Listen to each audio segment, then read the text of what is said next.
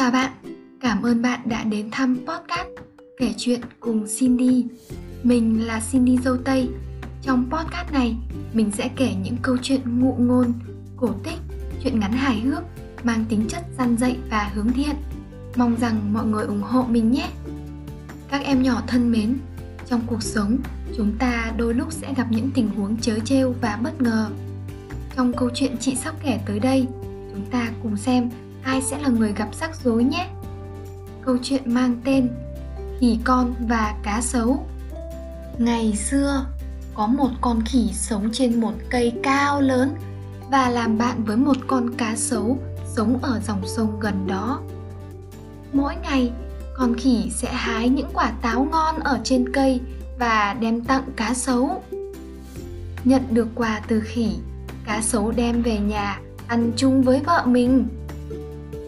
Vợ của cá sấu là một người rất tham ăn và muốn ăn cả trái tim của chú khỉ con nữa. Nghe mong muốn đó của vợ, cá sấu rất băn khoăn, nhưng vẫn làm theo ý vợ mình. Cá sấu đã mời khỉ ngồi trên lưng mình để đưa đi tham quan dòng sông. Nhưng thật ra nó có ý định giết khỉ và lấy trái tim khi bơi đến giữa dòng.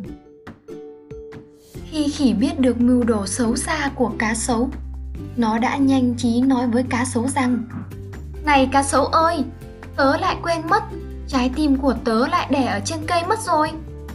Nếu muốn lấy trái tim của tớ thì hãy quay trở lại.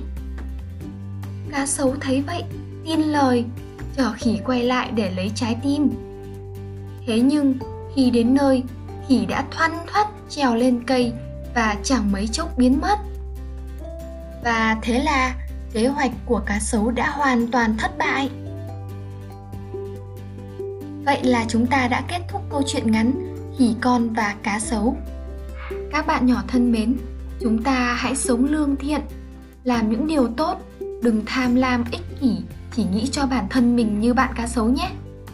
Bởi vậy, cá sấu đã mất đi người bạn tri kỷ của mình. Chúng ta hãy trân quý những gì chúng ta đang có và cuối cùng, chị xin đi chúc các bạn ngủ ngon.